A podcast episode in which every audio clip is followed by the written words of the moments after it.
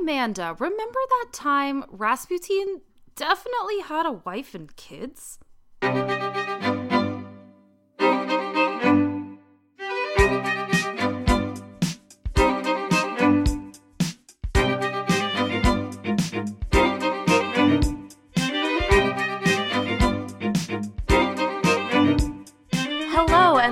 Remember That Time in Historical Podcast. I'm your host, Amanda Webb. And I'm your host, Anna Webb, and this is a podcast where two sisters totally geek out about their favorite moments in history.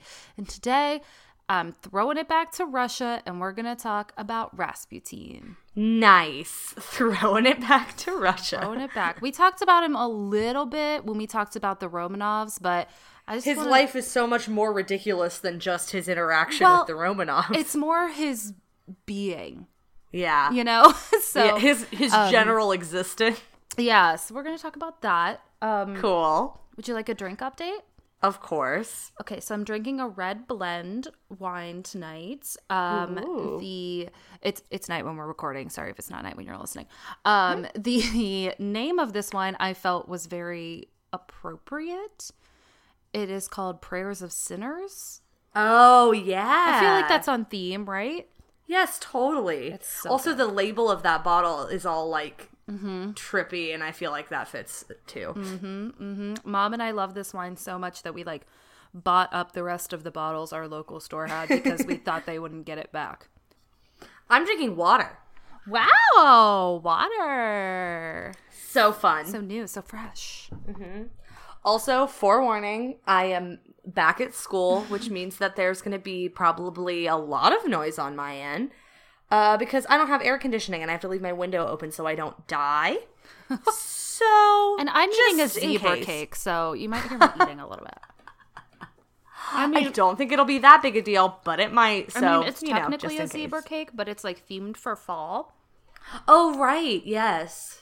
If you don't know what a zebra cake is, it's a Little Debbie snack cake, and it's just sugar, and it's really bad for you.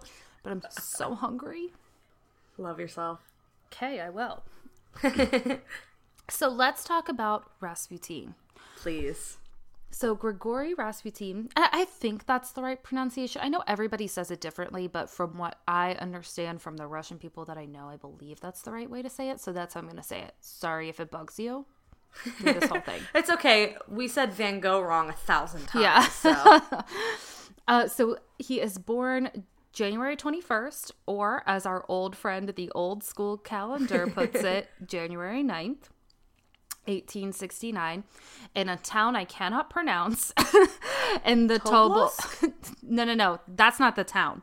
Oh. So I didn't even put the town name in my notes because that's how much I cannot pronounce it. But it's in the Tobolsk province, and it's out in Siberia. Ah. And he's christened the following day. He is named for St. Gregory of Nyssa, not positive, who contributed to the doctrine of the Trinity and the Nicene Creed. So okay. He's the saint in the Orthodox Church, whose feast was celebrated January 10th. So he was born just before the feast. Oh, sure. Do you think his parents like really didn't know what to name him? And they were like, I don't know, which saint's coming up? And they just picked that one. I hope so. Man, what do we name this kid? I don't know. What's his name's feast is tomorrow. You want to just do that one? That's what I'm going to do. And if I have a kid that I haven't picked a name for, I'm maybe like, which saint's feast day is coming up? It's like throwing a dart at a map to decide where you're going to go. Yes. So his father, Efim, I think, is a farmer and church leader and he married his mother, Anna or Anya, depending on how you want to pronounce it, in 1863. They have 7 children.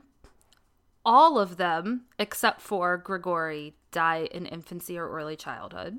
They may have had another child after him, but nobody's really positive about that. They think it was a girl, but she also didn't live very long. Huh. That's already, like, knowing what we know about this man, what a start to his life, that he was the only one that survived out of his family. Yeah, or, I mean, there might have been another one. There just isn't a lot of not much is documented about his early life. So, like, right. This person was probably his sister, but nobody seems to know. Really knows. Yeah. So. But still, like, wow. Yeah. So, he likely was not formally educated. He's a Siberian peasant. Mm-hmm. And he remains illiterate until adulthood. Sure. That was pretty common. Yeah. There were a lot of records of him being, like, an unruly, like, troublemaker. Mm-hmm. But there were stories about he was drinking all the time when he was still, you know, young. Sure. Stole stuff, you know. But there's no real evidence of all of it. There were lots of stories of him, like, stealing horses and goodness, blasphemy and all that stuff. But who knows if any of that happened. My guess, probably, just based on who he is as a person. Right. But it's hard to say. But again, with the sort of name he makes for himself, it wouldn't be surprising if some people decided to fill in the narrative of his childhood with that kind of attitude, you know? It's very easy to fill in that narrative. Yeah. That's a good way of putting it. Yeah. So in 1886, Rasputin travels to Abalak, I think. Right. Where he meets his wife, whose name I also can't pronounce. Awesome. Praskovya Dobrovina, I think. They are married in February of 1887. He's 19. I don't know how old she is at this point. They have 7 children. Only 3 survive. That's a more common, I guess, hit rate. Yeah, yeah. I believe they were all girls. He definitely had daughters. I don't know if all 3 of them were daughters, but I think they were. Right. In 1897, 28-year-old Rasputin decides that he's interested in religion again. Sure. So he leaves home for a pilgrimage. His wife has just had a baby not that long ago. Like, they have a baby, and his wife is pregnant again. He's like, I'm out. Bye. Bye. So there's some speculation to the reason that he leaves home. Some sources say he left the village to avoid punishment for stealing a horse, as previously mentioned. Sure. Some say he had this vision of the Virgin Mary, you know, calling to him. Some say he just got into theology after meeting a theological student, and so he decided to take a pilgrimage at that time.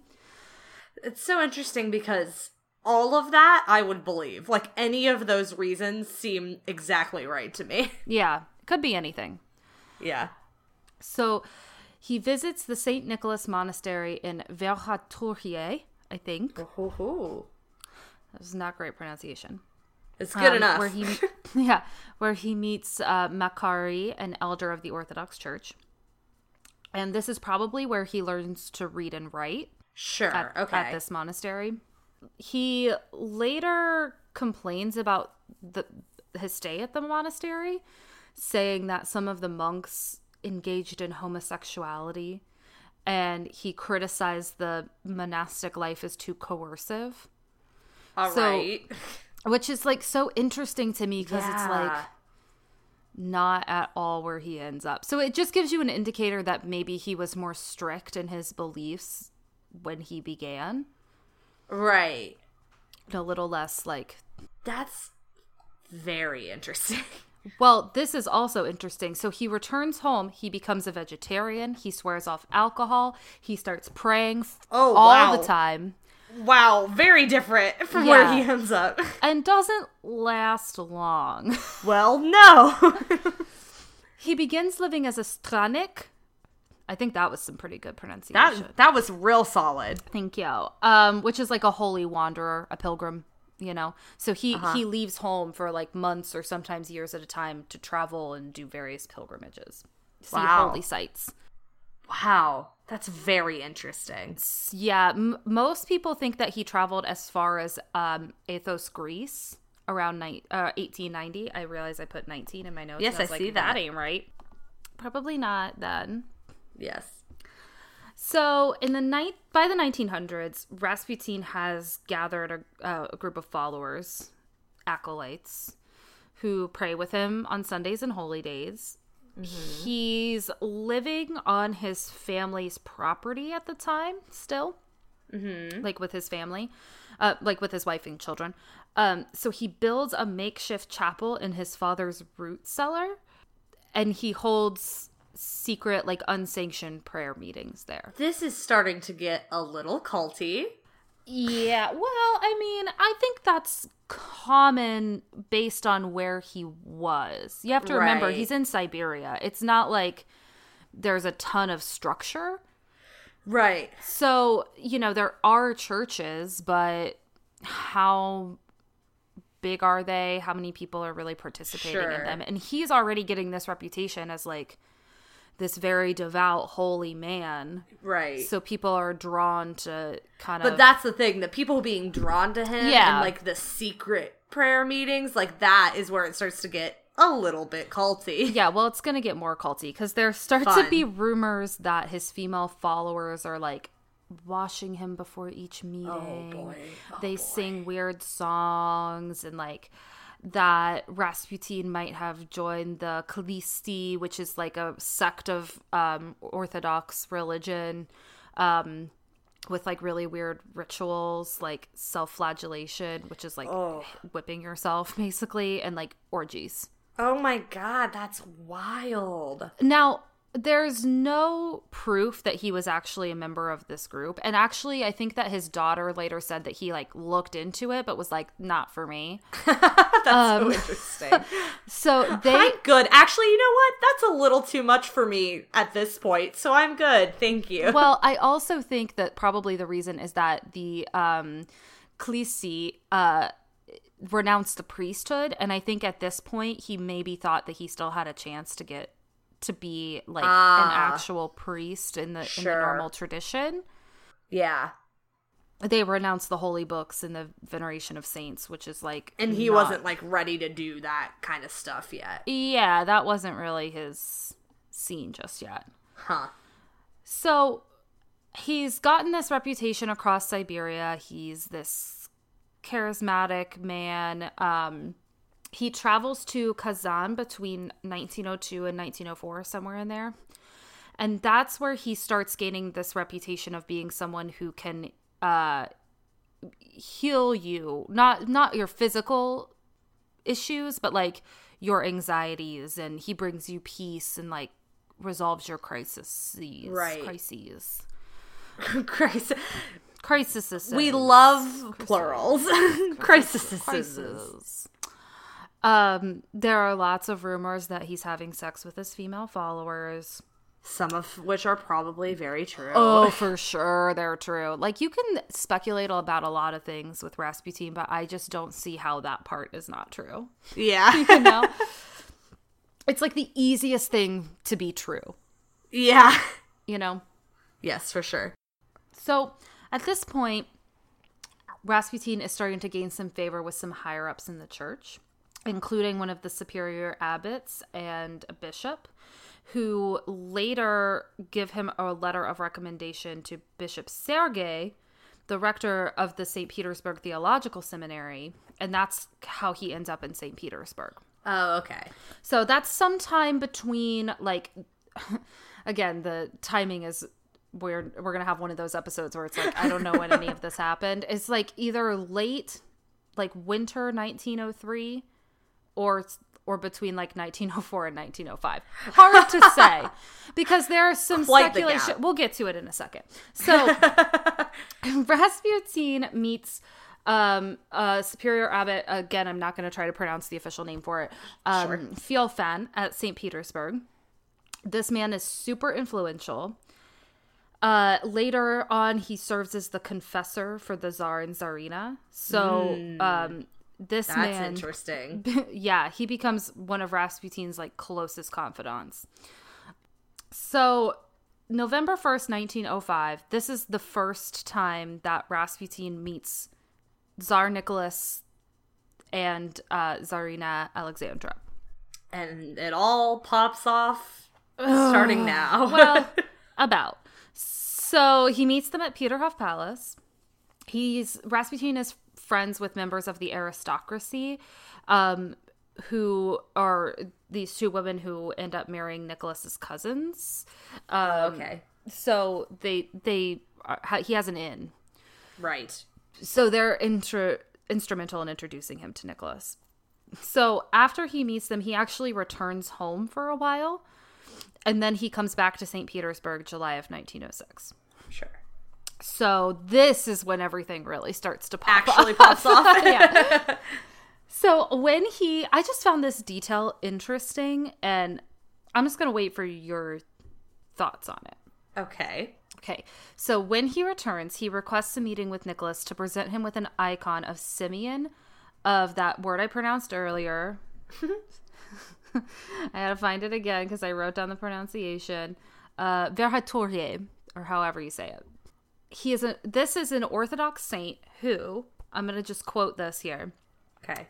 Believers pray to God asking for Saint Simeon for help, consolation, strengthening, correction, treatment of the soul and body, and delivering them from evil. Needy people pray to the saint to escape from death. Okay. Now, does this sound symbolic to you? Because it sounds symbolic to me. Uh-huh. So this is interesting to me because no one really knows exactly when Rasputin becomes aware of Alexei's condition. So Alexei is the Tsar and Tsarina's son. He's the heir to the throne. And he's a hemophiliac, if you will recall from our last of the Romanovs episode. And this whole thing comes to be because Alexandra is so convinced that Rasputin can heal her son. Right. So does this not seem interesting? That is like wild. Like properly, like wow. And so people think that he tried to get him, like gave him that icon before... He knew that Alexei was sick? I don't think people think that. I'm saying it's possible. So anyway, I just think it's, if not intentional, symbolic. Yeah. I just found it an interesting detail. So it's hard to say exactly when Nicholas and Alexandra first start like really believing that Rasputin can heal their son. Some people think that he was introduced to them as a healer, like this man will take care of it. Some people think that he was just asked to pray for Alexei, and then the Tsarina thought it was working. You know what I mean? Yeah. But either way, the royal family, meaning the Tsar and Tsarina, are convinced that Rasputin can heal Alexei's hemophilia. Alexandra, in particular, becomes very attached to Rasputin and really believes in his powers. And part of this probably comes from her best friend and one of the ladies in waiting, Anya, last name not pronounceable. I really like not pronounceable. It's not true, but for us it absolutely is. I am really gonna mess this one up, so I'm not gonna do it. So she actually is a really strong believer in Rasputin and is like one of his biggest advocates. And has a lot of influence over Alexandra. So it's totally possible that she's the one continually saying like, no, it'll work. Right. I have had Rasputin stuck in my head this entire time. Every time you bring up a detail from the song, it gets stuck in my head all over again. Listeners, I'm sure this is happening to you too, so we're all in this together. I mean, if you know the song, some people might not. That's true. If you don't, go listen to it. It's the most. Yeah, it really is. So, like we said before, it's not really known when Rasputin actually becomes aware of Alexei's condition. So, he might have known as early as October 1906 and may have been summoned by Alexandra to pray for Alexei. In 1906, Alexei had an internal hemorrhage. It was actually in 1907. And he recovered the next morning, and a lot of people think that that is when she first asked Rasputin to pray for him. And then when because Alexei... it worked, she started believing that he was doing something. Yeah, yeah. Right. And here's a prime example of how that worked. So in summer of 1912, Alexei develops a hemorrhage in his thigh and groin after a carriage ride that like jolted him around. Okay. Right? So Alexandra asks her friend Anya to write to Rasputin, who is back in Siberia right now in this point of the story, and asks him to pray for Alexei. Rasputin replies this, in quotes, "God has seen your tears and heard your prayers. Do not grieve. The little one will not die. Do not allow the doctors to bother him too much." 2 days after Alexandra gets that letter, Alexei's bleeding stops.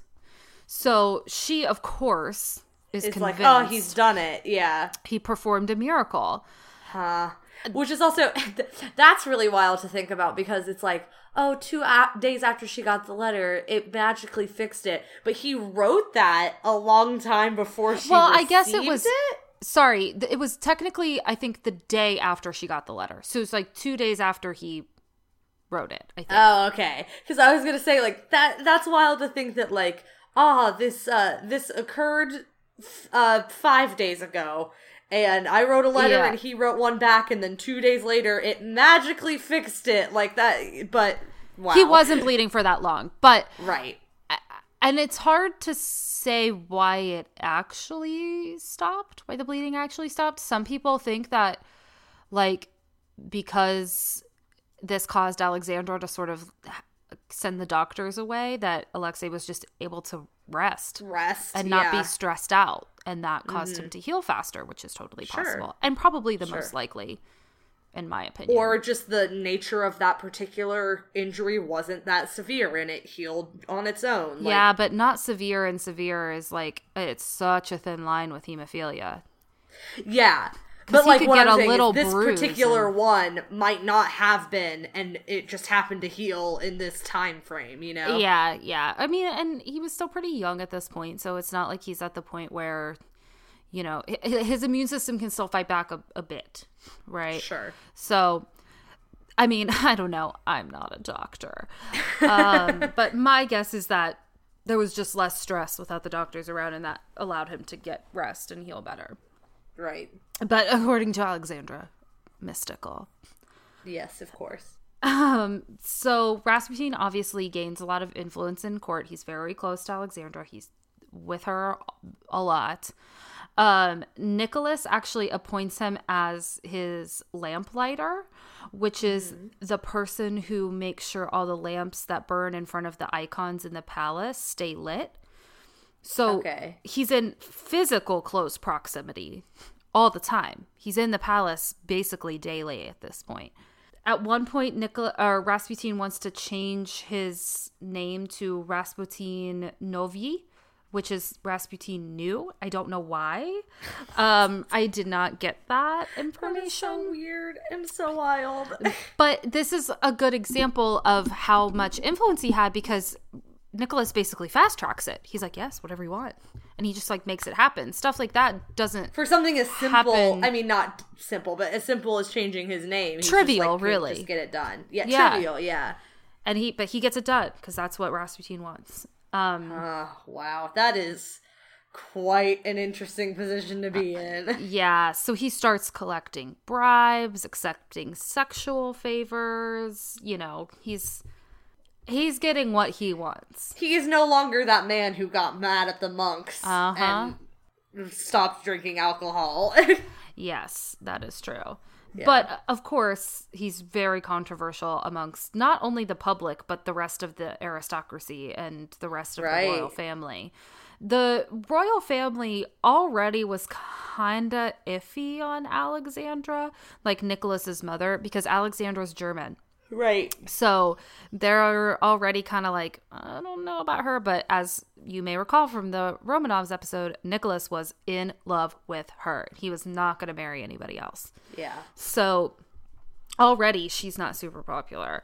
And now she's brought in this man who's basically running the joint and who she just trusts blindly. So the rest of the royal family is not a fan. They accuse him of heresy. They accuse him of rape. He's drunk in public a lot. a lot of the public believes that he has an affair with Alexandra. Right. A lot of people, there were some like documentaries that I watched that posited that he may have raped the princesses as well, because he spent so much time around these young girls. Yeah. I don't know that there's any proof of that, but based on the relationship that Alexandra had with her daughters, it's not far-fetched to believe that. Because you might recall from our last episode, Alexandra and her daughters at some point are quite separated, even though they all live in this house where it's away from the rest of court. They have a weird relationship. Yeah, the daughters are very protected. They have to stay inside all the time. But once Alexei starts getting sick, Alexandra is very detached from them because she's very depressed. She becomes a bit of a hypochondriac. She doesn't really see them much. And Rasputin just has free reign of the place, basically. So it's not a far-fetched idea. Mm-hmm. Wow. Yeah, he has a very strained relationship with the Orthodox Church, as you might expect. Oh, wow. I wonder why. Probably because, he believes in that mysticism that a lot of the Orthodox officials are like... Start to shy away from. Yeah. He doesn't believe in the dependence on the clergy for salvation, so that's a big one. He also has this belief that sin and repentance... are like intertwined. So what he claims and what he believes is that you must sin and then repent to therefore reach salvation. Okay. So he's just making excuses for all of his garbage. You have to drink. You have to have a lot of sex. You have to, Wow, bud. Do all these illegal things. Yeah, so that you can then say, "Oh, I'm so sorry," and now I'm saved. Wow. Yeah, that's like his main thing, actually. That's a lot. Yeah. So Rasputin is also very opposed to war. He writes to to Nicholas more than once to say, like, probably shouldn't get involved in any of that. Which in hindsight might have been kind of true. Just because Nicholas was not good at the military stuff. He sure was not. He wasn't good at a lot of things, but that was probably number one. Not good.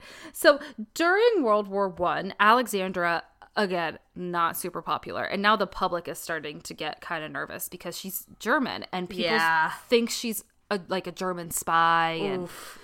And they don't like him. They don't like her. And so Nicholas is away leading his army and Rasputin is not on the front lines. Actually, he offered to go and Nicholas told him no.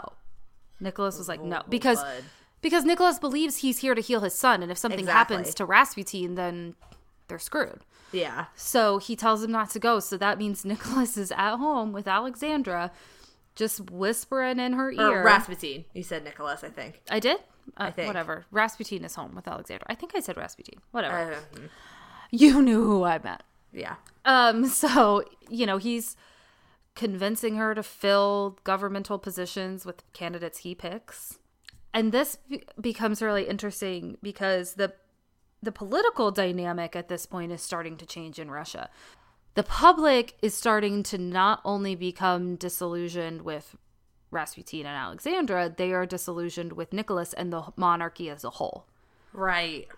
They're starting to think that maybe the Tsar should not have absolute power because look what Nicholas is doing with it. It's not that he's being irresponsible with it. It's just that he's not good at it.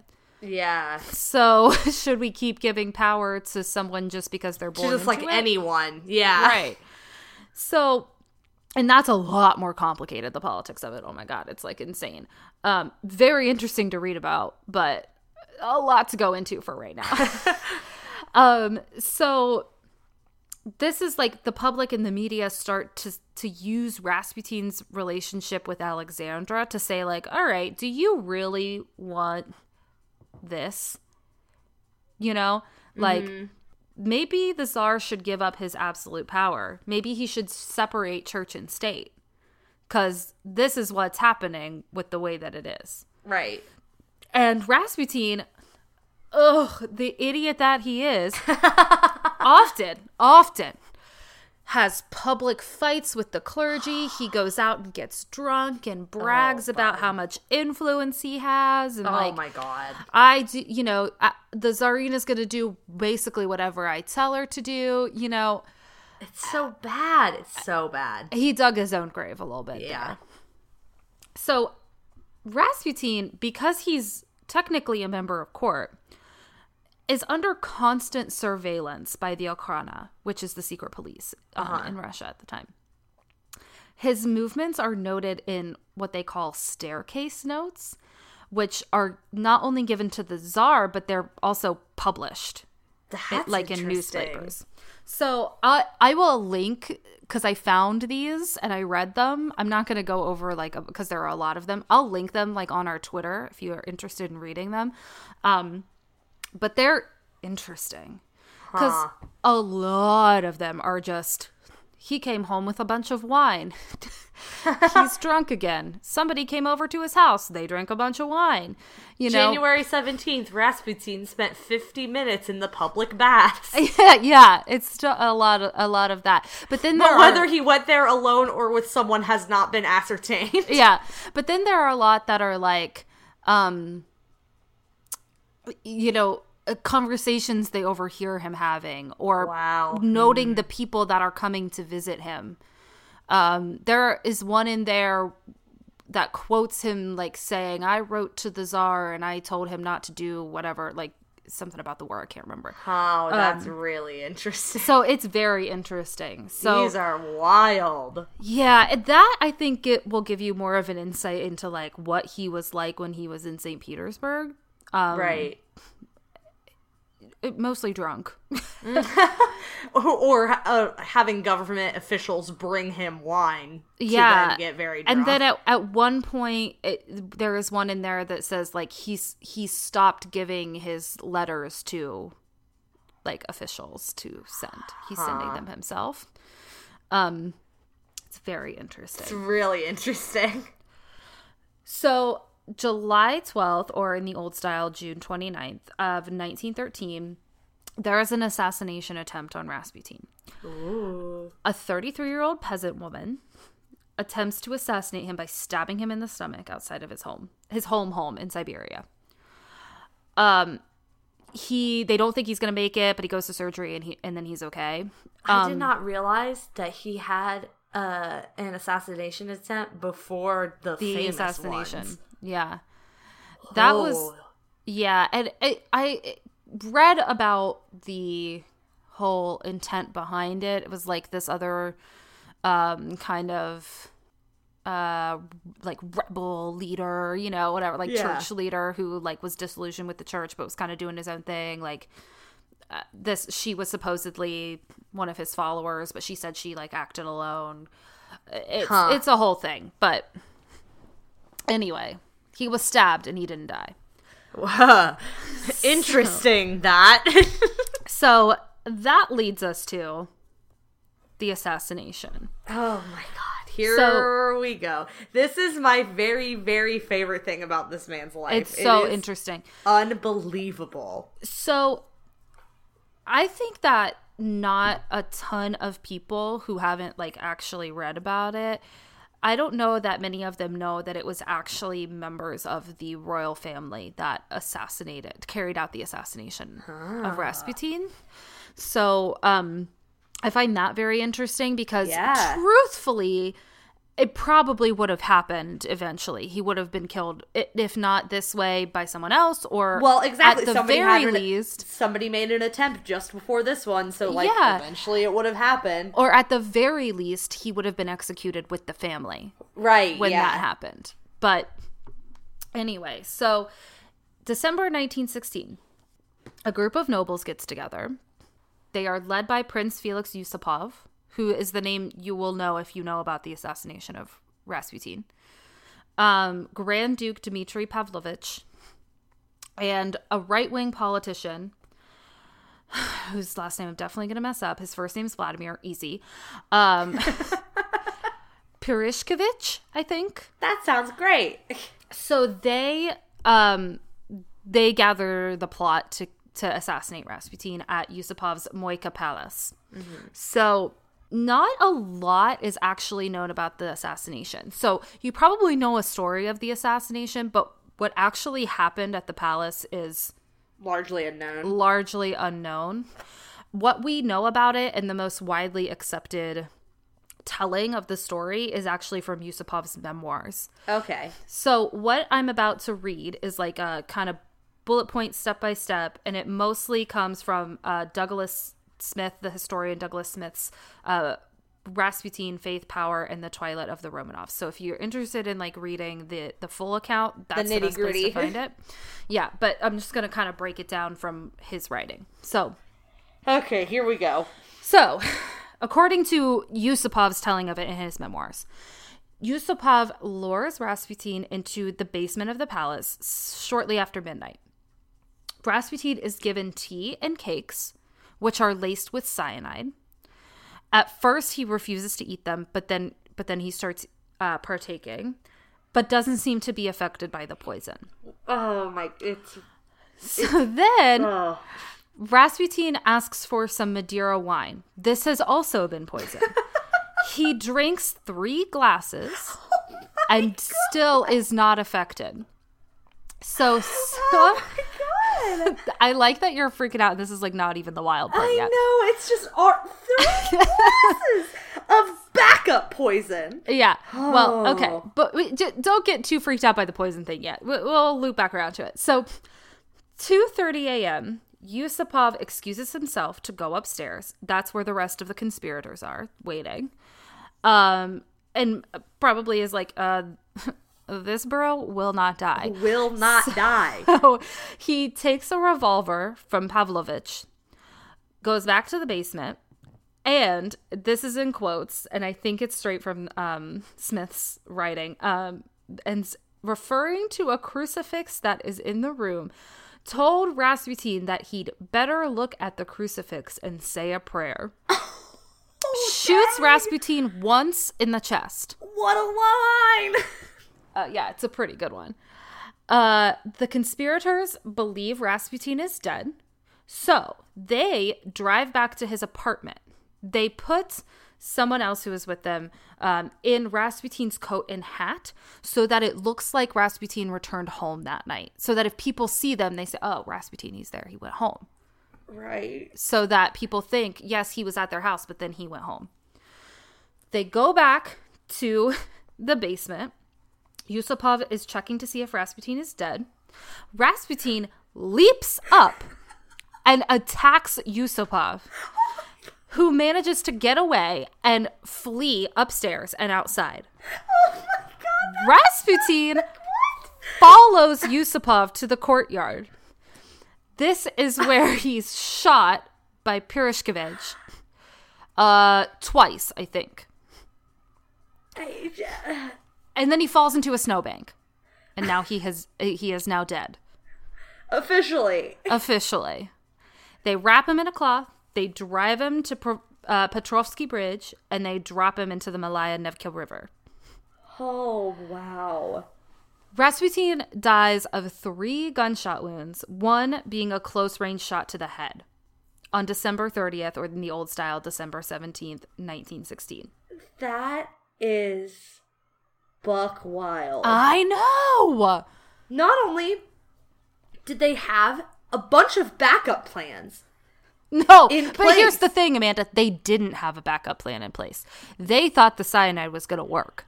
How did it not kill him?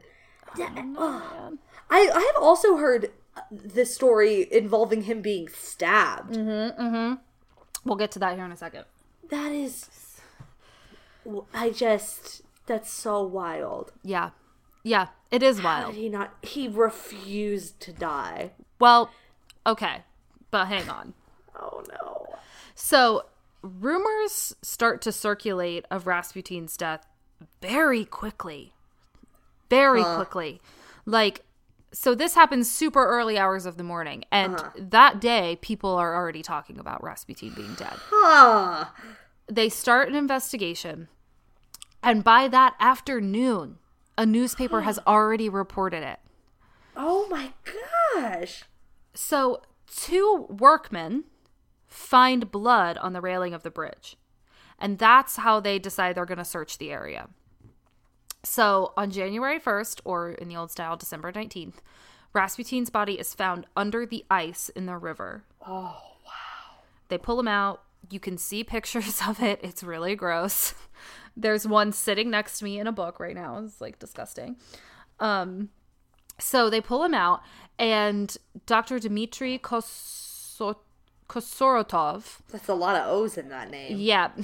Performs an autopsy.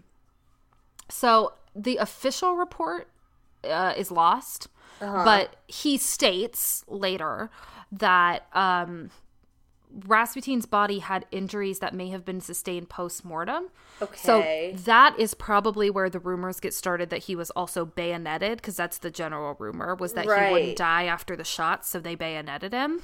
But they were post-mortem, so... But why would he have stab wounds post-mortem? I don't know. That's a good question. But also, we don't know that that's true, because this guy said it, but his official report is lost. So you know how the human memory is absurd. Like, he maybe not even ever wrote that down. Right. Because we know he has a stab wound because he was stabbed previously. So, you know, maybe he's just misremembering it. Maybe it was just a rumor. Hard to say. The doctor found a single bullet in the body that was too mangled to trace. Wow. And he didn't find evidence that Rasputin had been poisoned. Excuse me? I'm sorry, what? Yeah. He was poisoned twice. Well, but that's according to Yusupov's account. So, but still. That's what I'm saying, though. It's so hard to know. Did Yusupov just say all of this? Like, he just wouldn't die, so we had to shoot him? Or because he was trying to build up a good story for his memoirs? Or did that really happen and the doctor is just misremembering? Or, you know. Or did it really happen and then they didn't find poison in his body? Well, which is equally fascinating. I don't really think that's possible. But they did say that there was no water in his lungs. So the idea that he was thrown in the river before he was dead, which was also a rumor, was disproven pretty quickly. There was no water in his lungs. So that's how Rasputin died. Wow. That is buck wild. I know. So he's buried January 2nd, or in the old style, December 21st. Why is it that all of the new style calendar dates are a day away, but all the old style are two? Are like two. I don't know. That's really weird. I don't understand how the old style calendar works, so I couldn't tell you. At a small church that Anya previously mentioned had been building. So he's buried at that church. Only the royal family and some like close friends or whomever, whatever you want to call them, are there. Rasputin's wife, mistress, and children are not invited. But some Douglas Smith, I believe, also said that the daughters did later meet with the royal family, like the same day. And March of 1917, after the royal family is... after the Tsar abdicates, they exhume his body and the soldiers burn it because they don't want his resting place to become like a rallying point for people who oppose the new like regime. Right. Wow. And can I tell you a real fun fact really quick before I get to the very last thing I wanted to do? His daughter, Maria, actually ended up moving somewhere, I can't remember, and she became a dancer and a lion tamer in the circus. Wow. Which is not at all what you would expect. That's dope. But I just want to read this one thing that I just feel like really sums it up. So this is from a book by Michael Kerrigan, A Dark History of Russia, Crime, Corruption, and Murder in the Motherland. And it says this: "Such was Rasputin's reputation that the story grew in the telling, his uncanny resilience an ill omen for an imperial Russia apparently hurtling towards its own death." Mm-hmm. And I just think that is really accurate. Yeah. Also, his face is on the cover of this book and I can't look at it. He is terrifying to look at. Very scary looking. If you've never seen an actual picture of him, like, please go look it up and just be, like, horrified. His eyes, they just bore right into you. Yeah. It's really scary. So that's Grigori Rasputin. Oh, that was really interesting. I'm glad you found it, so. Weird man who lived a really weird life and had a really weird death.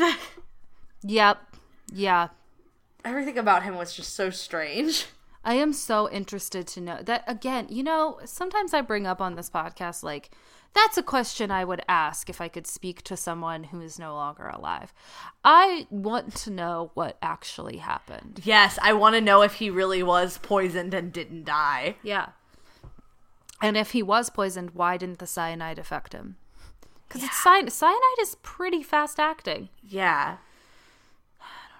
But he is the kind of just, like, weird, mythic type of man that, like, would build up some sort of immunity to. You know what I mean? Like, he was Wallace Shawn in The Princess Bride. Yes, exactly. That was the exact reference I was going to make. Training himself to... Oh, man. Wait, is that him or is that the... Wesley does that. Wesley builds up a tolerance. Yes. So should we do a little Google autofill for Rasputin? Yeah, sure. Okay. Was Rasputin evil? That's an interesting question. That is a very interesting question. Depends on your definition. He was not the villain from the film Anastasia. He was not an undead mystery man whose body was falling apart. With a bat sidekick. And then I'd kick her, sir. It's one of my best impersonations. It's very good. Mm. Thank you. I don't know. I mean... Was he evil? I just think he was... Not a good person? Yeah, I just think he was selfish and power-hungry. Yeah. I don't know. Does that make him evil? I guess in some people's definition. Hmm. Was he the devil as he was made out to be? I mean, probably not. Yeah. Did he really think he was helping Alexei? Also probably not. You know? Yeah. And if all the stories of, like... rape are true, then yeah, he's evil. Then he was definitely evil, yeah. But we just don't know. But I mean, it's likely. So yeah. I guess he's evil. Was Rasputin a healer? Well, probably not. Likely no. He didn't know anything about medicine, so I'm going to say no. Was Rasputin poisoned? Ooh, we've just discovered we might not know. I like to think so. I like to think that he just wouldn't die. Yeah, well, that adds to the mystery of the man, doesn't it? Yeah. Yeah. Was Rasputin a communist? No. No, this was pre-communism. Yeah. Yeah, I'm going to say no. Did he inspire communism? Yeah, maybe a little bit. Was Rasputin illiterate? Yeah. Early in his life. Most of his life, probably. Fascinating man. Yeah. Well... That's what I got on Rasputin. It's very interesting. I'm glad you think so. He's very weird. He's a very interesting person to read about because you do kind of read the same thing over and over again, but it's one of those that it's like the more I read it, the less I'm convinced I actually know what went down, and I find that very interesting. Every time you learn a new fact, it disproves something else, and then you just feel like you'll never know. It's just one of those mysteries. Yeah, for sure. You know? Yeah. So interesting. Totally. Well, I hope you found it interesting, listeners. Yeah. If you have something else you'd like us to talk about, or if you have questions or comments, you can email us at rememberthatpod@gmail.com, or you can tweet at us at rttpod. Please leave us a rating and review on iTunes or wherever you listen to podcasts. I mostly like reading your reviews unless they're mean, but even then it's like, all right, fine, whatever. It's not for you. It's cool. You can find me all over the internet, Twitter and Instagram, and that's basically it, at The Real Anna Webb. And I'm at ACW Nerdfighter. Kilt it. Yeah. Do you know what you're talking about next time? I absolutely do not. Great. I come up with, like, a new idea every other day, and then I'm like, I actually don't want to do that next time. And then I just can't decide, so. I do that, too. Yep. All right. Well, we don't know what's going to be next, but until next time, Remember that time.